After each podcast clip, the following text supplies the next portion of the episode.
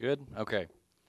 Well, good morning uh, to all of you. Thankful that you're all here. Welcome to uh, this class on systematic theology, part two. Um, so, this is last semester we did part one in the fall, and last week uh, Connor Davey did a wonderful job of reviewing that, uh, all of that material that we went through in the fall. And as I was telling Susan here earlier, if you weren't here for any of those, you can go back and listen to those online. Um, but basically, in Systematic 1, we covered the doctrine of the Word, the existence and attributes of God, creation, humanity and sin, God's providence, and then we finished with the person and work of Christ.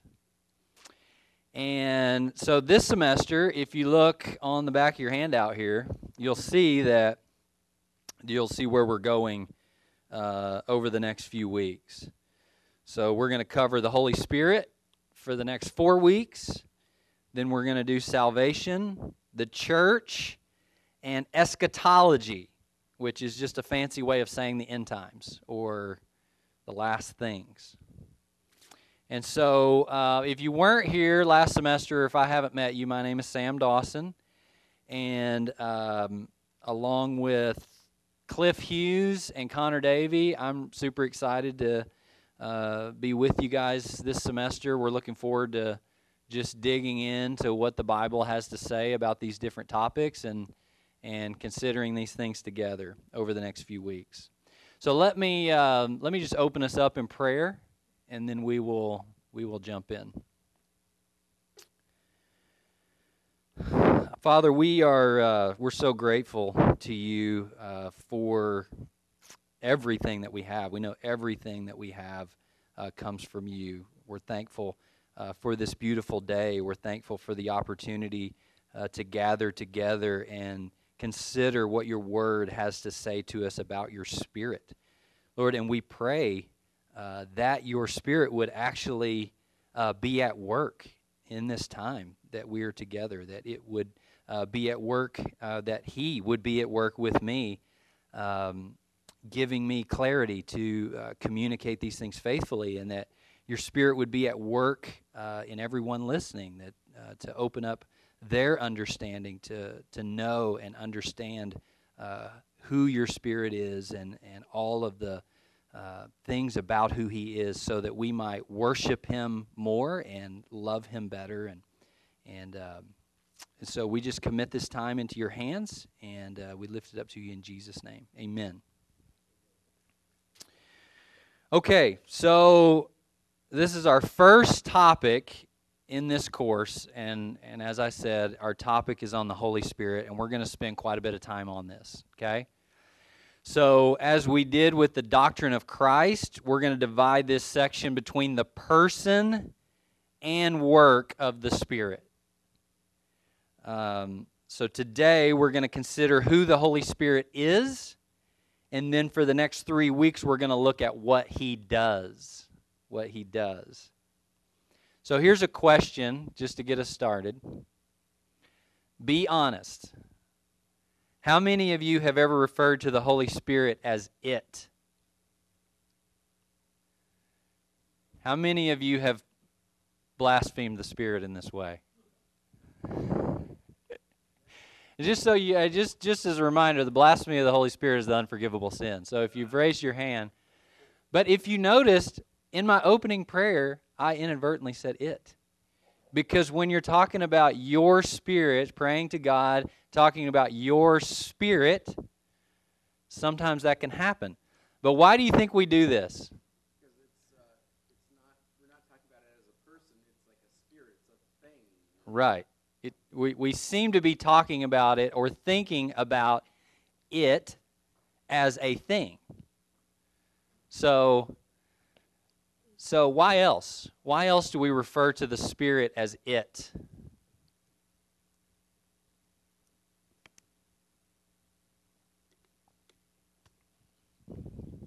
Should we refer to the Spirit as it? That's right. Yeah. So, when we think about uh, God the Father and God the Son, it just it seems to make more immediate sense to us that there's a relational component that we're familiar with, that of a father or a son. But then when we come to the Spirit, it's tempting to think of the third person of the Trinity as maybe cold or distant, um, or as some impersonal energy like the Force in Star Wars. But when we read the Bible, we see something very different, right? Yeah. So in the Bible, the Spirit of God is more than divine energy, but as Sinclair Ferguson says, um, in his book on the Holy Spirit. The Spirit is God extending Himself in active engagement within His creation in a personal way.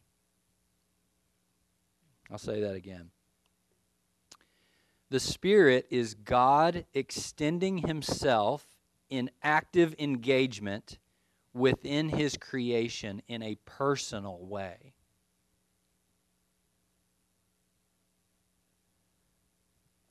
Okay, so let's, with that, let's look at our first main point, which is that the Holy Spirit is a person. The Holy Spirit is a person. So, what do you think it means to say the Holy Spirit is a person? What do we mean by that? Distinct identity. Very good. Yes. What else?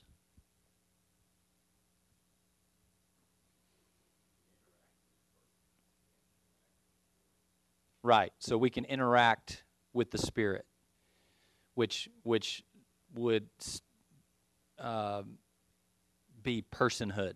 That would show personhood, just the, the interaction that we can have. Yes. Let me ask you this what does it not mean to say that the Holy Spirit is a person? Right. Yeah, that he's a human person that the Holy Spirit is a human person. So we don't mean that. The only person of the Godhead that took on humanity was Jesus Christ, right? The Son. Um, so the Spirit is a person in distinction from being just power, force, or some abstract energy. Okay, the Holy Spirit is a person in the same sense that the Father and the Son are persons. Therefore, his power, activities, and ministry should be understood in terms of his personality and personal relationships.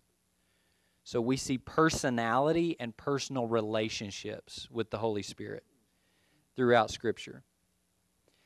And one way that theologians have referred to this is that the Holy Spirit has personal subsistence. Subsistence. He is an intelligent, voluntary, living being with understanding and will. Okay? So, as you know, as Christians, we worship one God. Okay? We are monotheistic, meaning we worship one God. And yet, Scripture clearly depicts three persons of the Godhead. And this, of course, is the doctrine of the Trinity, which we covered last semester. Did you teach on the Trinity, Cliff, or was that Sam Connect?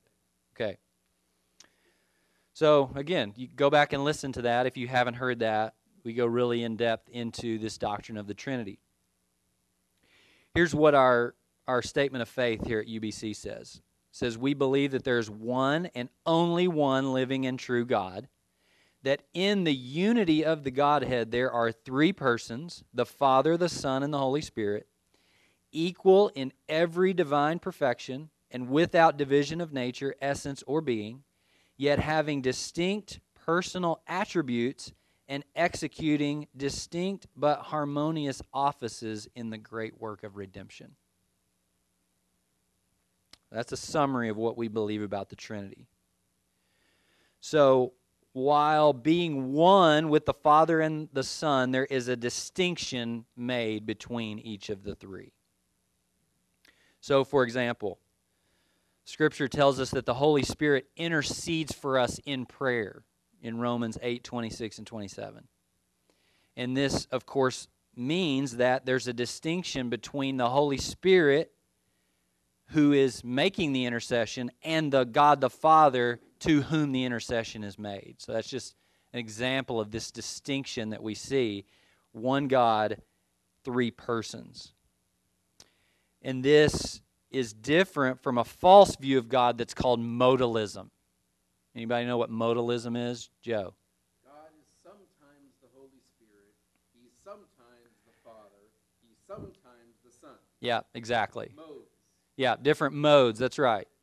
So it claims that God is not really three distinct persons, but only one person who appears to people in three different modes or forms at different times. So, for example, they might say that in the Old Testament, God appeared as God the Father. In the Gospels, God uh, appeared as the Son. And then after Pentecost, God appeared as the Spirit. So that's modalism. That's a heresy that we reject. Okay? Um, this view does what other false views do by trying to make the mystery of the Trinity completely understandable and reconcilable. So that's what virtually all the heresies in the early church were. They were trying to take things that were mysterious and they were trying to boil them down to something more simplified and more concrete. Um, but that's there's just there's a problem with that because as we know there's many doctrines in scripture the trinity being one of the chief ones where we just have to hold some mystery there um, so and you know it just it brings up all kinds of obvious problems. If god is one person appearing in different modes then was jesus when he prayed to the father was that just merely a charade that he was putting on? Or was was there a distinct person actually praying to another? And then how could the spirit descend on the son when he was baptized if if it's the same person just operating in different modes. Doesn't make sense. So there were also other heresies in the early church that denied that the spirit was a separate personal entity. So one of these is called Macedonianism, a less well known um, heresy, but essentially what that means is that they said that the Spirit was more like an essence or an influence or energy from God the Father. So that the Spirit was a created being and not really a person at all, but just this force or this energy. Okay? And because of that, his place in the Trinity was questioned in light of these ideas. And so it's really important to establish the Spirit's personality, which is his defined separate identity. Okay? And so so we've got three primary biblical reasons to conclude that the Holy Spirit is a person just as God the Father is a person and just as the Lord Jesus Christ is a person. Okay, so on your handout, you'll see three things there. The first is personal pronouns. Personal pronouns are used to describe the Holy Spirit. So when Jesus and the apostles speak of the Holy Spirit, they always use personal pronouns he, him, himself. So if the Holy Spirit had a LinkedIn profile, the pronouns would be he, him, himself on these. Okay? That's a bad joke. Um, so we see this in the upper room discourse when Jesus is talking to the disciples about, about the Holy Spirit before he knows he's going to be crucified and lead them. So he says in John 14, 26, But the Helper, the Holy Spirit, whom the Father will send in my name, he will teach you all things and bring to your remembrance all that I have said to you. Okay? We see it also in Romans 8, where Paul says in verse 16, The Spirit Himself bears witness with our spirit that we are children of God. And then again in verse 26, Likewise, the Spirit helps us in our weakness. For we do not know what to pray for as we ought, but the Spirit Himself intercedes for us with groanings too deep for words. So then, in addition to the personal pronouns, we see that the Holy Spirit speaks and he makes statements in the first person. Okay, so um, in Acts 10, 19 and 20, while Peter was still thinking about the vision, the Spirit said to him, Simon, three men are looking for you, so get up and go downstairs. Do not hesitate to go with them, for I have sent them. Acts 13, 2. While they were worshiping the Lord and fasting, the Holy Spirit said, Set apart for me Barnabas and Saul for the work to which I have called them. So, you see these, these pronouns that clearly testify to the personhood of the Holy Spirit. He, him, himself, I, me. Any questions or comments about any of that? Personal pronouns? Pretty straightforward, right? Okay. All right. Well, the second reason to conclude that the Holy Spirit is a person is from the personal properties or characteristics that are ascribed to him, such as intelligence, will, and emotion. So we see personal properties. And we can see some of these in 1 Corinthians 12, verses 7 through 11. I think it'd be worth it just to turn there. You guys want to turn to 1 Corinthians 12, maybe somebody could read that for us. 1 Corinthians 12.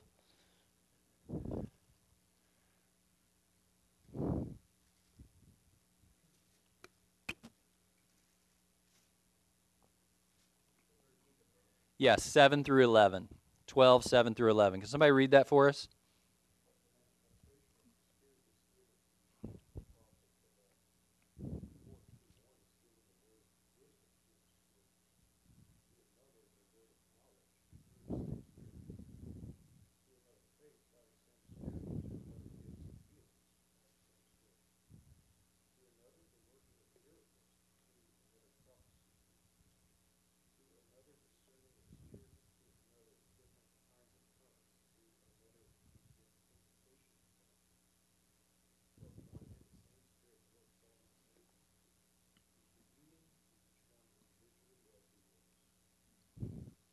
Okay.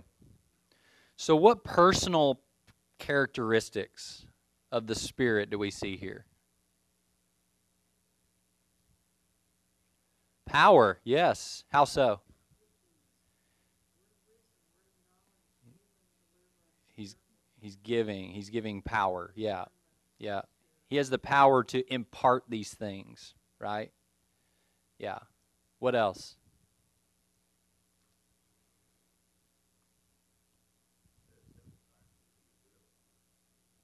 Right. That's right. So we see will, we see purpose. He's making determinations about certain things. Yeah, all that, that, verse 11. All these are the work of one and the same Spirit, and He gives them to each one just as He determines. And we saw that also just a minute ago in Acts 13. Set apart for me uh, Barnabas and Saul to the work for which I have called them. Like the Spirit is making a decision to set apart Barnabas and Saul for a certain work. And, and even in um, even in his second missionary journey uh, for Paul, it says in Acts 16, they were forbidden by the Spirit to preach the word in Asia. Acts 16 6. And as they were attempting to go to Bithynia, the Spirit of Jesus did not permit them to do so. 16 7. So we see will and purpose in the, in the Spirit, right? What else do you see there in, in that passage? That's a personal characteristic of the Holy Spirit?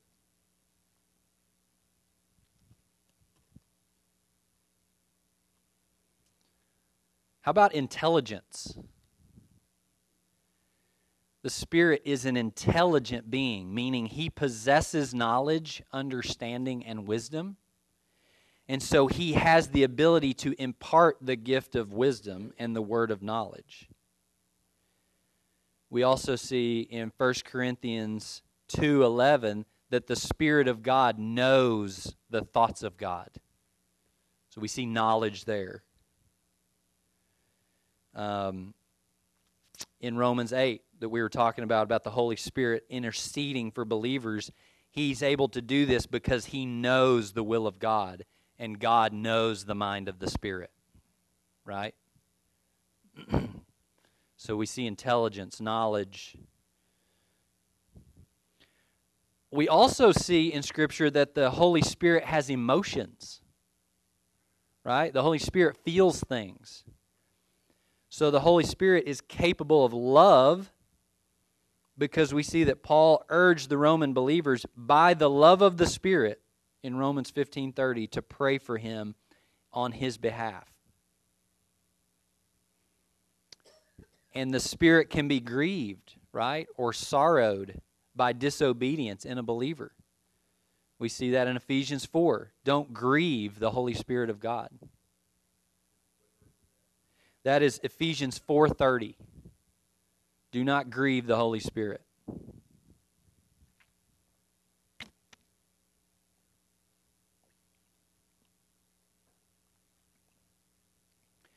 So the, the Holy Spirit has these personal characteristics. but then, uh, in addition to that, we also see in Scripture that He's involved in personal activities. Personal activities. And that brings us to our next point. So, what question for you is what personal activities of the Spirit do we see in Scripture? What are some that come to mind?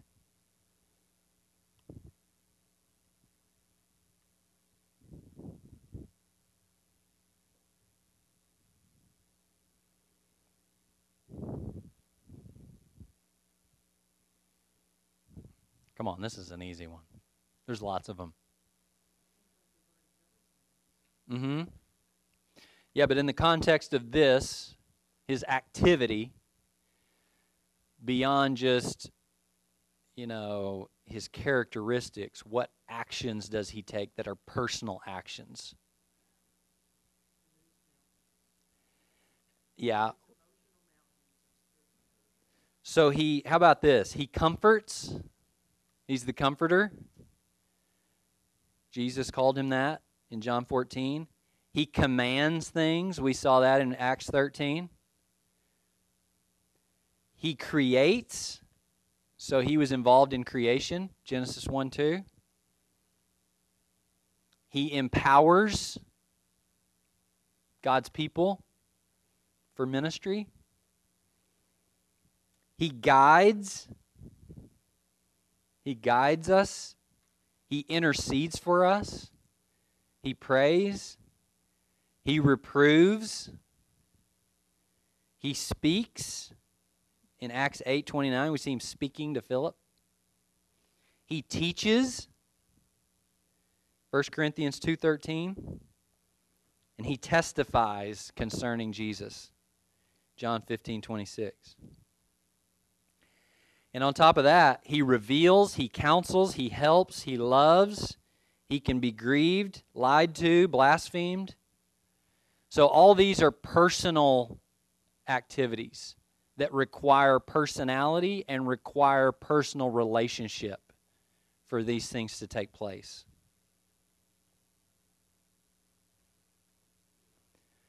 And so, in all of these, we see the clear personality or distinct identity of the Holy Spirit in Scripture. Okay, and hopefully from this, it's clear that a biblical view of the Holy Spirit requires that he be regarded as a person and not as a power or force. Make sense? So here's a question for you Why does this matter? Why does it matter that the Spirit is a person rather than an impersonal force or energy?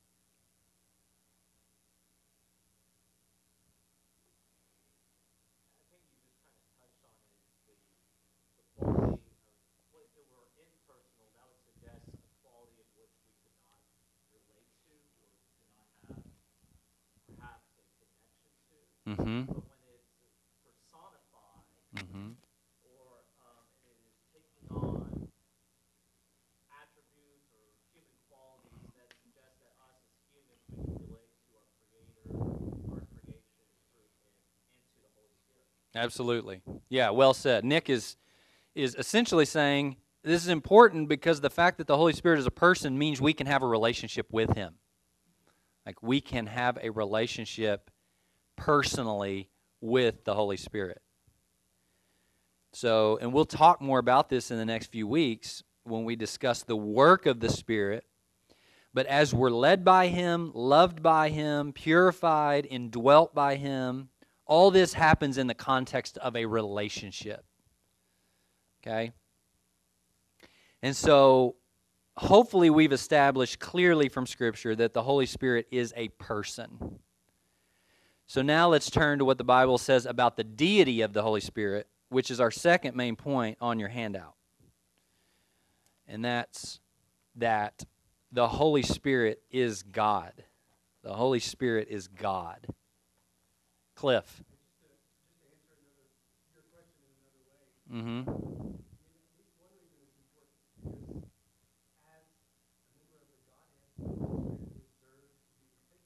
Yes.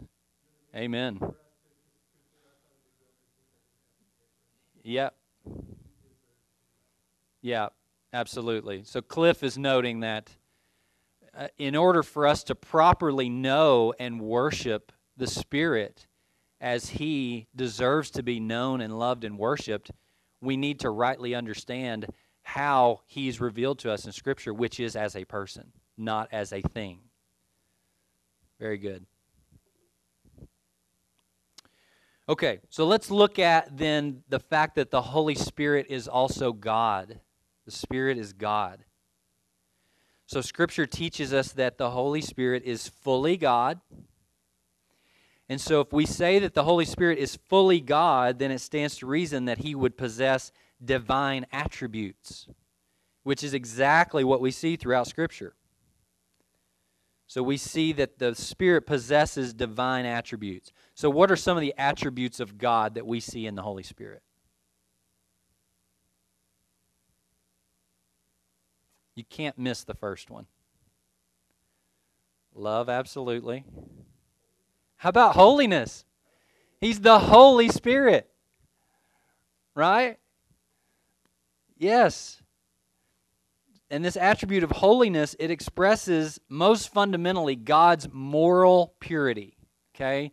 His set apartness from all that is morally unclean or wicked or sinful. So that designation of Holy Spirit testifies to the fact that he shares in the attribute of divine holiness that also characterizes the Father and the Son. What else? What other what other attributes of God do we see in the Spirit?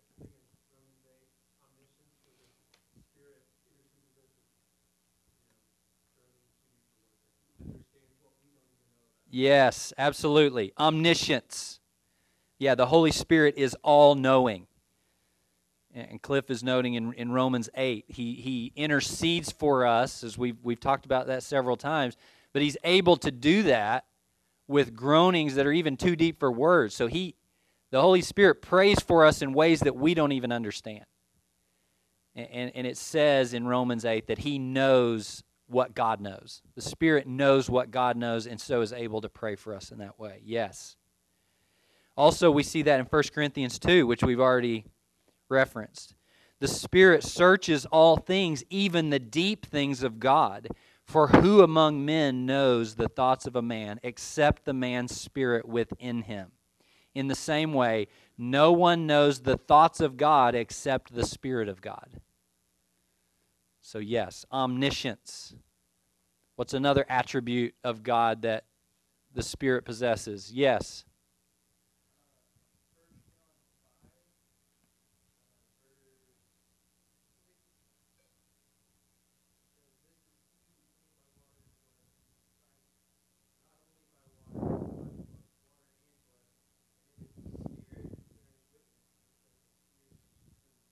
Yes, the Spirit is truth. Absolutely. The Spirit is absolute, tr- is the, the definition of truth in the same way that God and the Son and God's Word are synonymous with truth. The Holy Spirit is synonymous with truth as well. Excellent. What else? There's more. Omnipotence. Talk about it, Frank.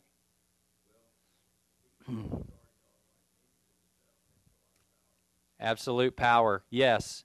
His work of regeneration and calling of sinners. Yeah. Shows absolute power. Yeah. Raising dead hearts to life. Yeah. Right. Absolutely. Very good. What else?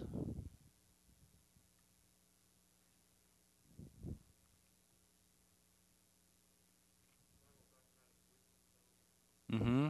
Wisdom, yes. Omnisapience is the that's a that's a big word for you.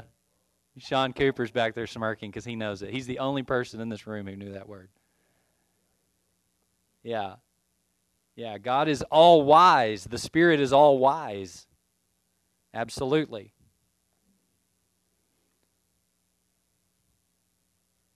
What else? There's more. These are great. Yeah, he's infinite. He's eternal. Right?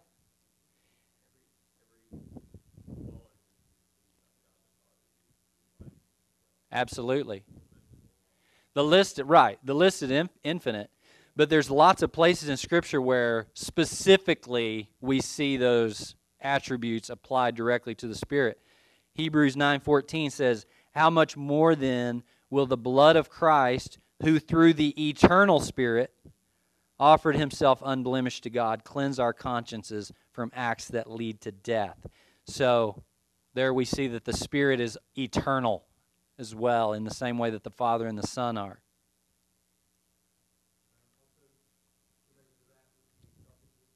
Yeah. Yes. Very good. Yes, Cliff says uh, self existence, not created, because the Spirit hovered over the uh, hovered over the deep prior to creation. So, yes, very good. Omnipresence. He's everywhere at once. We see that in Psalm 139, 7 through 10. Where can I go from your spirit? Where can I flee from your, from your presence? If I go up to the heavens, you are there. If I make my bed in the depth, you are there. So yes, so uh, so again, just all the divine attributes that we see applied to the Father and the Son, we see applied to the Spirit in the same way. And yet the Spirit is personal, right? So transcendent and immanent as well as in, in the same way as the rest of the Godhead.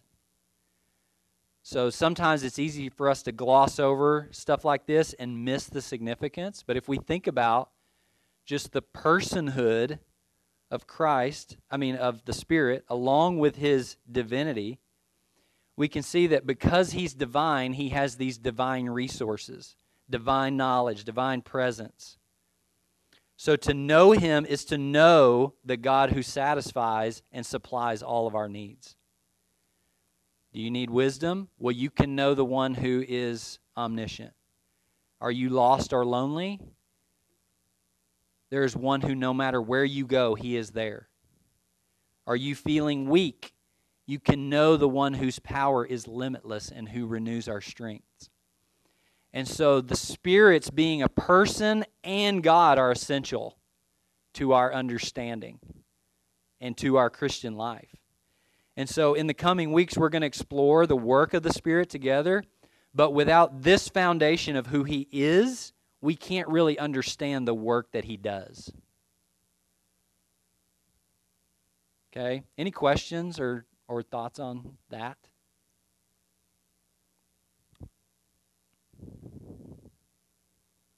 Okay?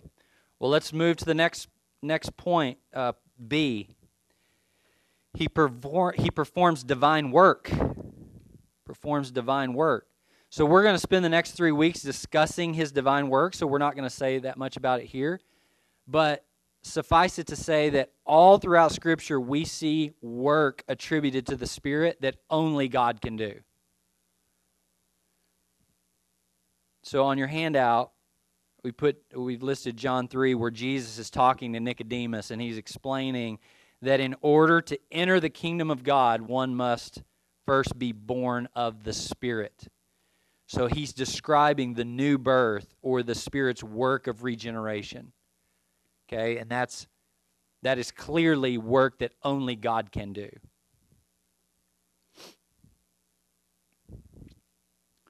Okay, so let's move to C. He's also identified by Scripture as God. So we see clear descriptions of the Holy Spirit as God throughout the Bible. Probably the best known is in Acts 5, Ananias and Sapphira. You remember that story?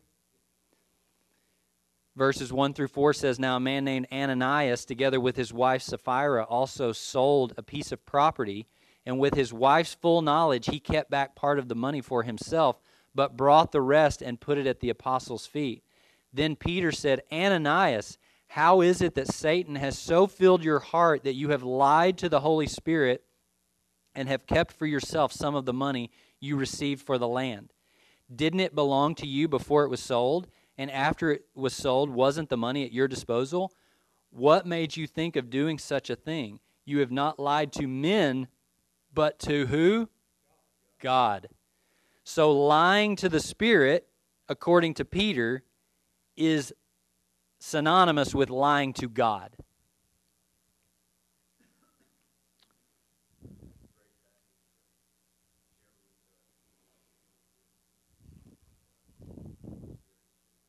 Yeah, absolutely. Right. Yeah, it's a, Frank is saying that's that's a very clear passage to point to other false religions who wrongly say that the spirit is just a force or a created being. Yeah, absolutely. And then this is a less known one that I came across that I thought was interesting. That in uh, at the end of Second Samuel, when David is writing this song in uh, 2 Samuel 23, he says in verse 2, The Spirit of the Lord speaks by me, His word is on my tongue. And then in the next verse, he says, The God of Israel has spoken. The rock of Israel has said to me.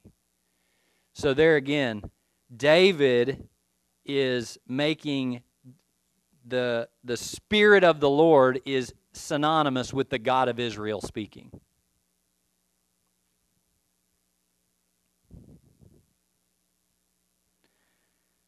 So, and then kind of going along with that theme, our next point is that the Spirit is identified as Yahweh of the Old Testament.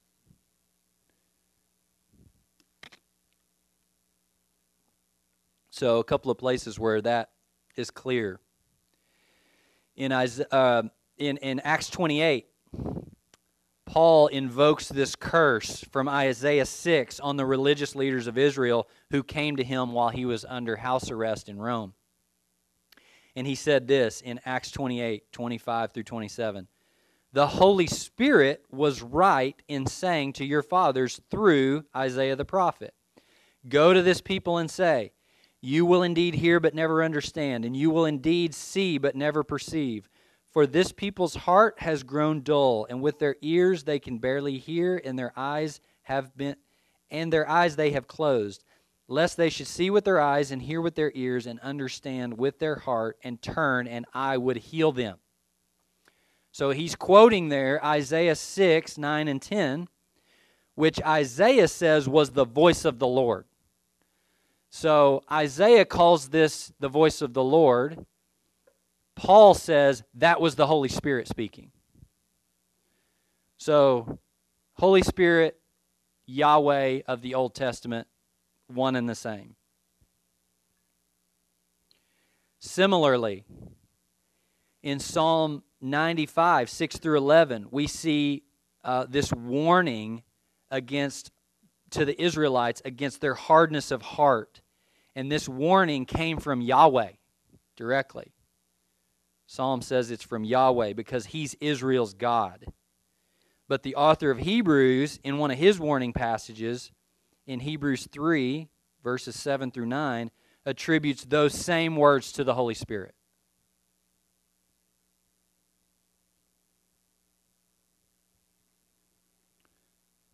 Does that make sense? Do you see the connection there?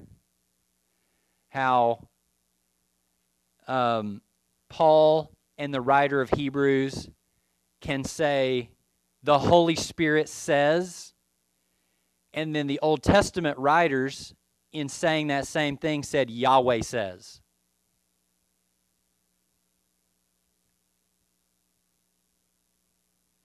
Any questions, comments on that? Okay.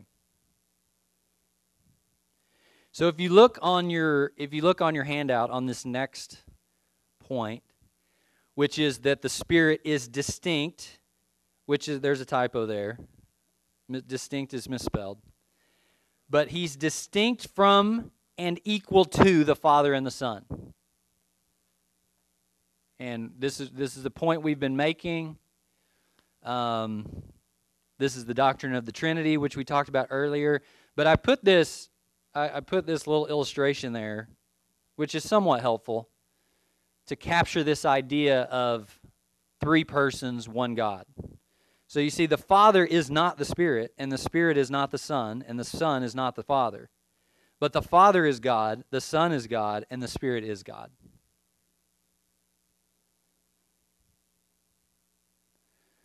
So so, like I said, we mentioned the Trinity earlier. We discussed it in depth last semester, but it bears repeating because it's so critical and it's foundational not only to our understanding of the Holy Spirit, but just for all of our Christian belief. So, let me ask you, what in what passages do we find the word Trinity? Let's start there. It's not there, right? Trinity is not, the, the word Trinity is not in the Bible.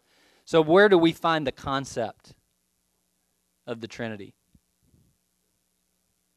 Genesis 1, and then ending in Revelation 22?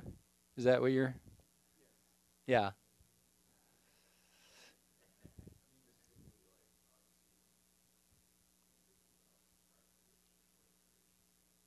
Mm hmm. Yeah. Right. Plural pronouns used at the very beginning of Scripture. Absolutely. So the Father, Son, and Spirit were operating in the creation of the universe. Yeah, absolutely. So, yeah, Trinity is this term that the church developed to summarize a doctrine that's given to us in pieces throughout Scripture. And it's a helpful word that is seeking to convey all that Scripture talks about regarding the relationship of the Godhead. Okay, so the doctrine of the Trinity is a summary of several biblical concepts that are indisputable from Scripture. Namely, that there's but one God, that the Father and the Son and the Spirit are each distinct persons, and that the Father and the Son and the Spirit are each fully God. Okay, so Christianity clearly affirms that there's only one God, but this one God exists in three persons. So, do you think that's a reasonable doctrine? You think it's reasonable? Well, yeah. If you're talking to an unbeliever or you're talking to uh, someone who's from a different religion that doesn't believe in the Trinity, and they say that doesn't make sense, what do you say?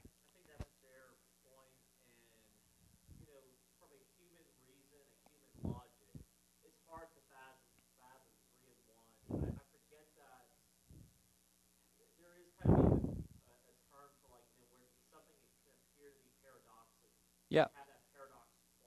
Yeah. but it still can have a linear logic to it. And that's kind of how I, I describe I describe it to people when I talk about some of these biblical concepts. Like, you know, it may be hard from the sense of human reason. Mm-hmm. The Bible has a distinct reason, its own reason, its own rationale that we have to accept in faith. Right. Yeah, so there's mystery, essentially. I mean, mystery does not necessitate contradiction. Right. So there's there's there's nothing inherently unreasonable or irrational about the Trinity. There's nothing inherently contradictory, despite the fact that it's mysterious. Um, because we're not saying that there are three gods and one God, or that there's three persons and one person. No, we're saying three persons in one God. So, but in another sense, you're right. From a human perspective, from a, a mind that doesn't have the Spirit to illuminate these truths to them, it can seem very unreasonable. Um, and, and uh, there's a quote from B.B. Warfield that I found that was really good. He says, The doctrine of the Trinity is indiscoverable by reason. So it is incapable of proof from reason. There are no analogies to it in nature, not even in the spiritual nature of man who is made in the image of God. And I think he's he's summarizing really well how we just have to hold this mystery in one hand and trust that it all makes sense in the mind of God, even though it's foolishness to those who are perishing, right? It may seem as foolishness to those who are perishing.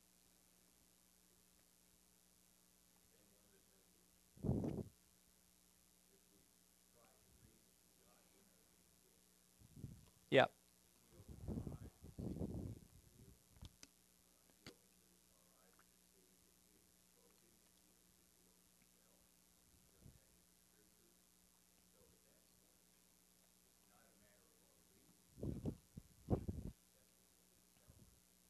Right. Yep.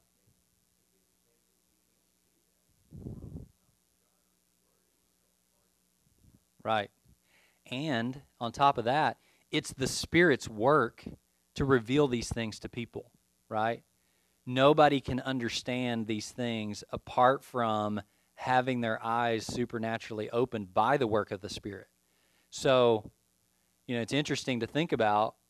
And even as I was preparing for this lesson, and even as I was praying before we started here, it's like we need the Spirit's help to understand the Spirit, you know? And so w- when we're talking with unbelievers or talking with, you know, people from false religions about these things, we have to understand that, yeah, it's the Spirit's work to make this make sense to them. We can't do that, and we can't do it through our reason. But we can be faithful to share the truth of the things that we know from Scripture and trust that God in His sovereignty can reveal that to them through the work of the Spirit. Yeah, great thoughts. Okay, so lastly, the Spirit is God because the Spirit comes from the Father and is sent by the Father and the Son. So, the night before his crucifixion, what was Jesus teaching his disciples about? What does he see as important for them to know in the upper room? Right. Yeah. In, in John 14 through 16, this upper room discourse where he's He's giving them everything you need to know after I depart. He's teaching them on who the Holy Spirit is. And notice what he says to them in John 16 7. He says, I tell you the truth, it is to your advantage that I go away. For if I do not go away, the Helper will not come to you. But if I go, I will send him to you. So put yourself in the shoes of the disciples in that moment. To think about that you've walked with Jesus, you've ministered with him, you've listened to him, you've formed this deep relationship with him over the last three years. They've given their lives to him. And then yet Jesus says, It's to your advantage that I go away because the Holy Spirit is going to come. I mean, I don't think, I don't know about you, but I don't think I could have been able to get my mind around that in that moment. That anything could possibly be better than being with you, Jesus. Like, I don't know who this helper is, but he's not you.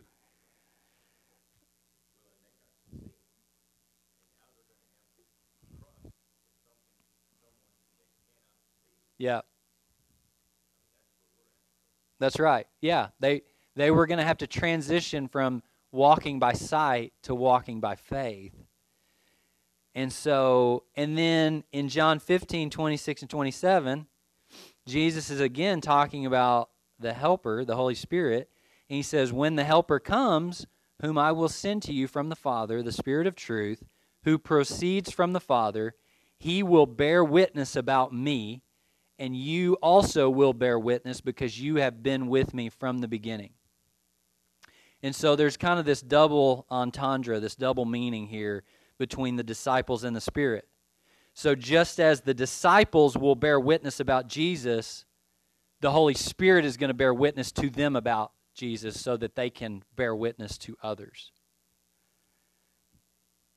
So, because what's, what's the qualifications for them having been a witness of him?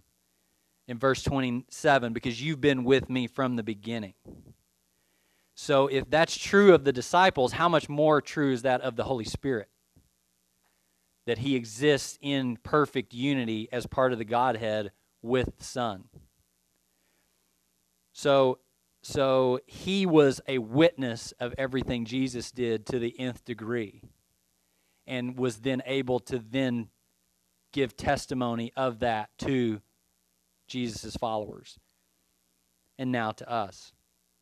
One early church father um, said the Holy Spirit was Christ's inseparable companion and that all the activity of Christ was unfolded in the presence of the Holy Spirit. And so in eternity past, the Spirit and the Son were in perfect fellowship with one another. So when Jesus was conceived in the Virgin Mary's womb, it was the Holy Spirit. At Jesus' baptism and his temptations and his ministry of miracles and his teaching, the Spirit was there leading, empowering, and making him known. And even in Jesus' death and his resurrection and his ascension, the Spirit was there. We see that in Hebrews uh, chapter 9 and Romans 6. So here's the point. As the one who has been Jesus' constant companion, the Holy Spirit is the perfect one to bear witness to and to make Christ known. And that's precisely what he does. And that's part of why Jesus can say that it's better that he leave so that the Spirit can come. So to have the Spirit is to have the Spirit of Christ. To have the Spirit is to have Christ. And so he's no longer limited by space and time, and the Spirit manifests the presence of Jesus to us. So that is powerful to think about. That the, the constant companion of Jesus was the Spirit. And now that Spirit lives in us, bearing witness to everything Jesus said and did.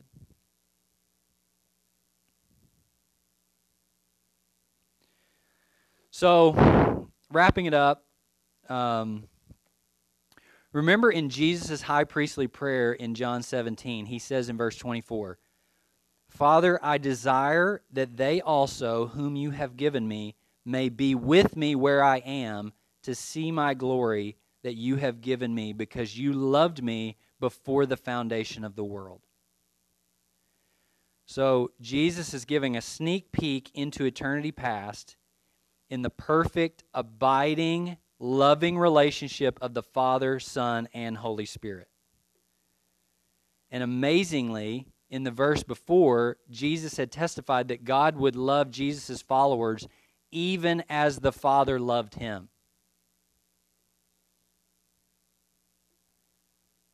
And do you find that difficult to grasp and difficult to believe and live in light of?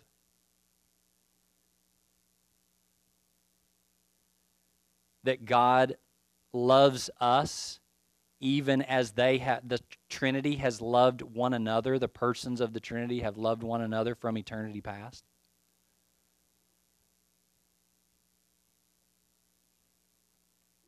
but this is one of the this is one of the precious ministries of the spirit.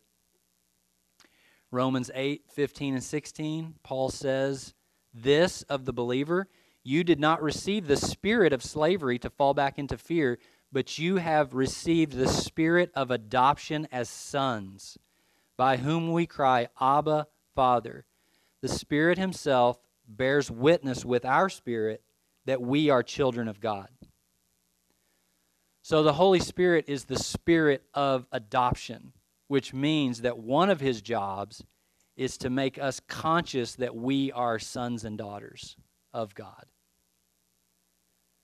And to help us better know that the love, to know that love that God loves us with.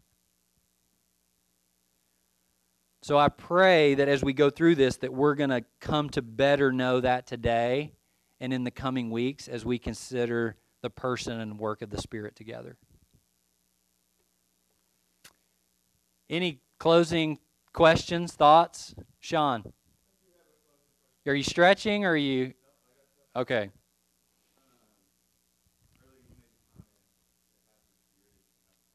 Mm-hmm.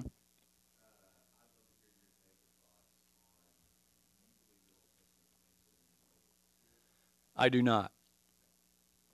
So Sean's question is um, Is my belief that the Old Testament saints were indwelt by the Spirit? And no, my answer is the Spirit was obviously, as we've talked about, eter- you know, eternally present. So, and certainly present and at work in Old Testament saints. But I think when you get to the New Testament, it becomes clear that there's something distinctly different about what's going to happen at Pentecost in the way that the Spirit is operating in the church and in believers. So I think that, and I, and I think indwelling is part of that. So I think in the Old Testament, the Spirit was at work, it was enabling, it was empowering. He was enabling, He was empowering. See, I did it. The blasphemy it's unforgivable. Um, so, but, but I think at Pentecost, it, it, in exactly what way is hard to know, but I think there was something distinctly different from Acts chapter 2 on about the operation of the Spirit, and I think the indwelling was part of that. Oh boy. Okay. Yeah, good. Yeah.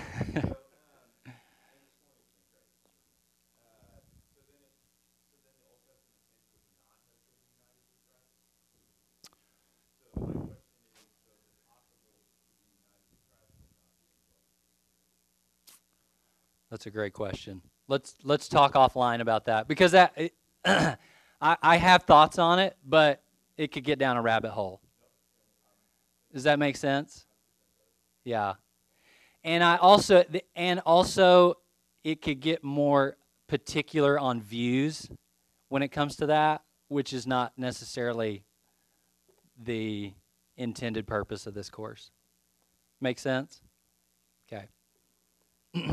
to me, it's clear that there was a difference in the operation of the Spirit in the Old and New Testament.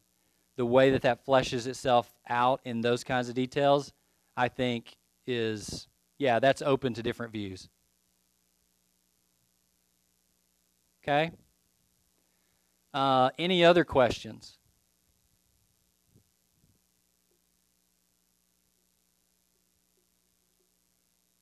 No?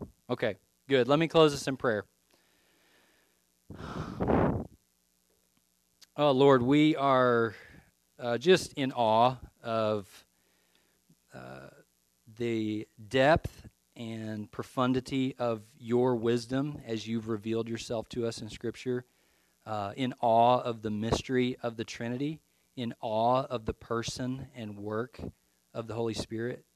Um, so thankful that because of the Spirit's uh, work in us, that we have been united to you and adopted as your children, and now have the hope of spending eternity with you. And uh, Lord, we're so grateful for that. Grateful to be able to come together and learn about these things, consider these things, worship you um, in response to these things. We pray that uh, that that would continue in our corporate gathering uh, as we go to gather together to um, read your word, to pray your word, to sing your word, and to hear your word preached. Lord, we just pray that you would be glorified in that and uh, that you would just uh, keep our hearts focused and fixed on you during that time. And it's in Christ's name we pray. Amen.